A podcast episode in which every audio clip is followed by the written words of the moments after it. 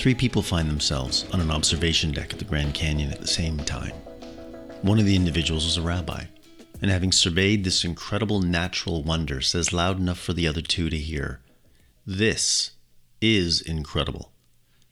This has taken my breath away. This affirms what I've already come to believe that God takes the devastation of our lives and in time allows us to see wonder. Clearly, this rabbi was moved. The second person standing there was an artist, and they spoke loud enough for the other two to hear as well. And here's what she said This is magnificent. This has inspired me in ways I've never imagined. The colors, the geometry, the perspective, the sense of scale. I must paint this so that others who haven't seen this, who haven't been here, can experience it vicariously through my art. Wow, clearly she was moved. The last person standing there with these two was an old cattle rancher, wearing his cowboy boots and hat, chewing on a piece of straw. He stood there quiet for a minute, sensing the gaze of the other two, curious, it seems, of what he thought. He then looked over the railing, down at the bottom of the canyon, stared for a few moments, then looked back towards the others and said, This is a terrible place to lose a cow. The story really demonstrates the filters that determine so much about how we experience life, doesn't it? For the rabbi, the Grand Canyon reinforced what he'd already come to believe. For the artist, it inspired her towards something new. For the cattle rancher, this was a cautionary tale. All are correct in their observations because all aren't experiencing the Grand Canyon the same way, just on the same day. Those differences make a huge difference. We do this as well, but not just through our vocational lenses. We experience the world through the lens of our fears, our hopes, our anxieties, our experiences, our traumas. And we cannot escape that because it's who we are. It's shaped who we are. We are the culmination of all that we've experienced to date. And those experiences are shaping for us this very subjective thing called life.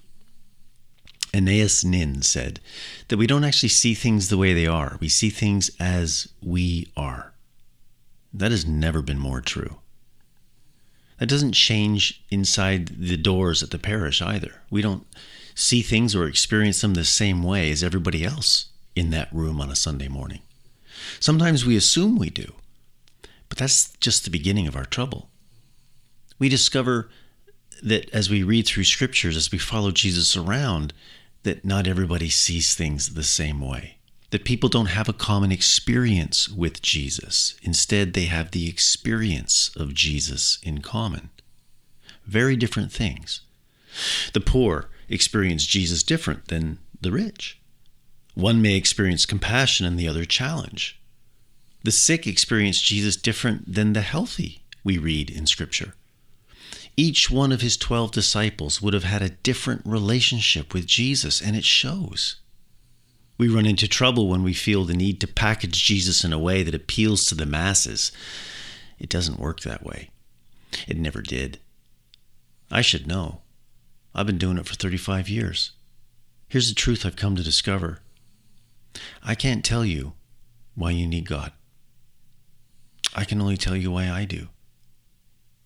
Like Amy once said to me, that when she stopped looking for God in one place, she could start seeing God in all places. This has become very apparent to me over time, especially in this season of Easter. You see, I grew up in a culture that told me what Easter was about. Not once in all of my childhood did anyone ever ask me what I thought it could be about, what I thought it was about. Instead, it was determined by clergy and theologians over time.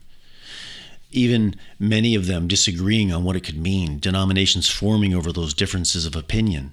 Atonement theories began to develop over time, matching current cultural language and social world views. The gospel was taught to me as a one size fits all. We're sinners, Aaron and Jesus came to die for your sins. But that was troubling for me as an 11 year old boy who prayed at the altar every Sunday night because everyone else was, Most of the time I spent on my knees was trying to figure out what sin I could ask God to forgive. At times, that desperate search led to shame as I wondered what was wrong with me, that I didn't feel like a rotten sinner, like I was supposed to. It was hammered into me that Jesus died on the cross to forgive my sins, so I better figure out what they are. But it doesn't just take an 11 year old to read the scripture where Jesus forgives sins before he ever died on the cross. So clearly, Easter and that cross was about so much more. But you see, those questions weren't allowed. I was told not in so many words that I cannot experience God differently than those offering me the experience of God to begin with. And so when your suffering outgrows your view of God, you either abandon faith or consider that maybe your ideas about God need to be bigger than I've come to believe.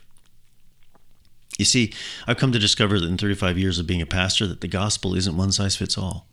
How can it be? The gospel means good news. What you discover when you read the gospels is that good news is different for everybody. If it were the same for everybody, then somebody would be at a disadvantage because we're all not in this we're all not the same and we aren't experiencing life the same way. You see, for some, the news that God loves them is enough. But for others, that means nothing because they don't feel worthy of love. So if the gospel isn't good news for everybody, how can it be good news for anyone? Welcome to week one of our Easter series, an Easter for everyone. Because Easter can't be just one thing. Because Easter as we'll see, is everything. Today we begin the journey towards Easter Sunday. But yet, as we begin this journey, we're already behind. All of the events have already happened. We're reading about it after the fact. Yet, we're never made to feel like we're late to the game. And I believe this is because Jesus sets the pace of this story. Even though others are writing these stories down, Jesus seems to set the agenda, and he, he seems to not be in a hurry at all. It's almost as if anyone who wants to can keep up. And this is important because he came into a culture of behind. A Jewish people trying to get back to where they used to be, a nation, a king, thousands of years earlier. We meet these exhausted people on every page of the biographies of Jesus, the working poor, always behind because they're taxed, they're in debt. That debt has weight, always hanging over their heads, each year getting farther and farther behind, borrowing what they can't afford to pay off what they'll never own. A culture of catch up. The sick and disabled are behind. Socially, they're outcasts. They have no chance of having a life. They're just exhausted in a culture that constantly reminds them that they're behind even accusing their circumstances to be a result of their sins. In this culture of catch up, there was no up. For many, they are religiously behind. Some disqualified because of their lifestyle, perhaps because survival meant making a choice. Matthew choosing to be a tax collector, putting himself behind religiously. Ethnically, he was a traitor. But he could now put food on his table. John and Peter, both fishermen, already behind. Some of their peers were smarter and could memorize Torah. That would mean that they would have been selected as students under a rabbi. Those that didn't cut it often found themselves working the family business. For them, there was no catch up, and at times, barely a catch. Boy, the first century sounds an awful lot like today. Some of us feel behind, don't we? If not, in this room on a Sunday morning, definitely behind these walls or beyond these walls in your homes. You feel behind, and some because of the color of their skin, the geography of where they grew up, their access to education, their inability to learn in the way others do, or maybe they had two parents, or maybe one, or maybe none. Maybe it's their mental health or anxiety. Maybe you just you feel like you're behind and it's genetic. Or maybe you feel behind and it's part of our culture's design. Regardless, behind is a paralyzing place, not being where you thought you would be, where you should be, where you can be. Maybe spiritually, some feel like they're missing an inside joke. For so many, they feel like they never get to where they need to be, they only end up where they're headed. But Jesus offers a whole new way of being here His message is so refreshing and disrupting at the same time. In fact, he declares that he is inaugurating a new social order, a new kingdom where heaven meets earth. I might sum up his teaching this way Why be behind when you can start where you are? We will never, or we, we will see this over and over and over again in the Gospels. This is why the gospel means good news. Why be behind when you can start where you are? Because it means you're included. In you, heaven meets earth. The divine image of God is rediscovered. Listen to this story this morning that Jesus tells to describe an alternative way that God's economy works. In Matthew chapter 20, this is the only place in all of the Gospels this story is recorded. And this is what he writes Matthew recalls this story Jesus tells. Jesus says, God's kingdom is like the owner of a vineyard who went out early in the morning to hire workers. And they agreed on a day's wage and went to work. Later that morning, about 9 o'clock a.m., the vineyard owner saw some other people hanging around the town square unemployed. And so he told them to go work in his vineyard as well, and that he would pay them a day's wage. And they went. This same manager went back at noon and again at three, and he did the same thing, finding people unemployed and hiring them.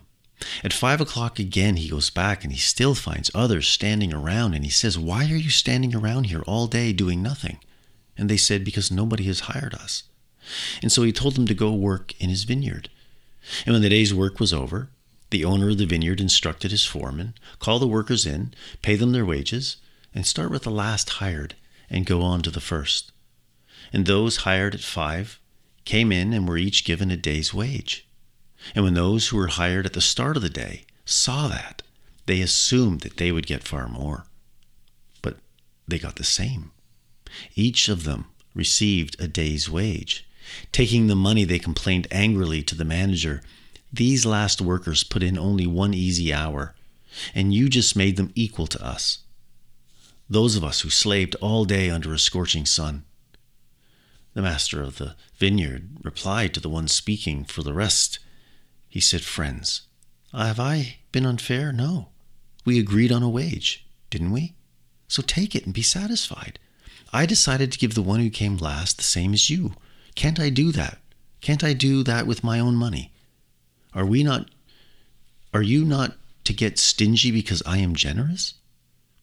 Here it is again the great reversal. Many of the first ending up last, and the last first. And then, as he was about to go up to Jerusalem, Jesus took the twelve disciples aside, and he spoke to them as they walked along. He said, Listen, we're now going up to Jerusalem, and the Son of Man will be handed over to the chief priests and scribes, and they will condemn me to death. Wow. That's a fascinating story. And he seems to tell this story just as he begins to head towards Jerusalem where he'll be killed. What's this story preparing the disciples for? It certainly seems to be provocative. There are a few different ways to interpret this unique story. Jesus doesn't interpret it himself, he just tells it and leaves it for us to listen and to struggle in the tension of what it can mean. I'm going to use that first line that Jesus says in this story, as the codex to interpret the rest. The kingdom of heaven is like the owner of a vineyard.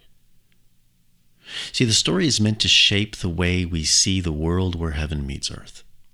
It is a world where people don't have an advantage by how early they get up, or by how well they might be dressed, by whether or not they're closer to the front of a line or at the back, by whether or not they make eye contact or have a firm handshake. This is a world where people are seen who desire to be seen. The vineyard owner hired those who showed up. If they didn't want to work, they didn't have to go to the marketplace, but they went. And some stayed all day before they got a break.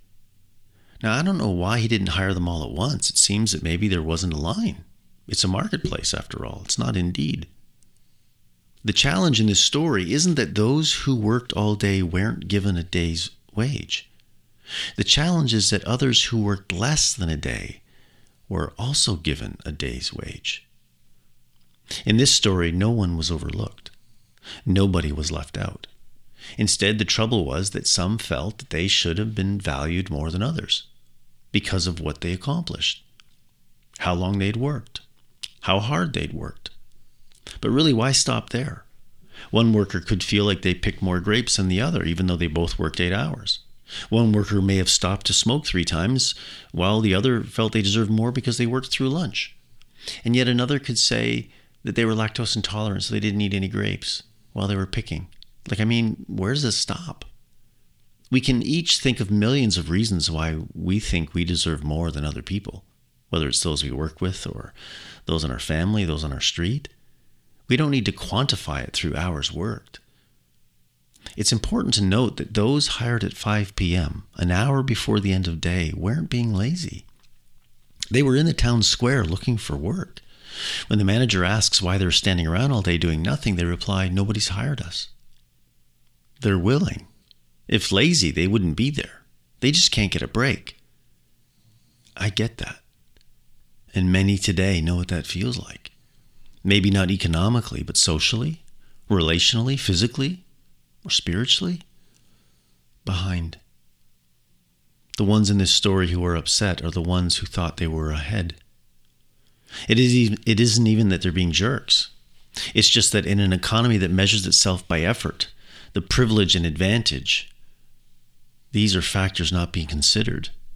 And while it seems fair, it actually isn't.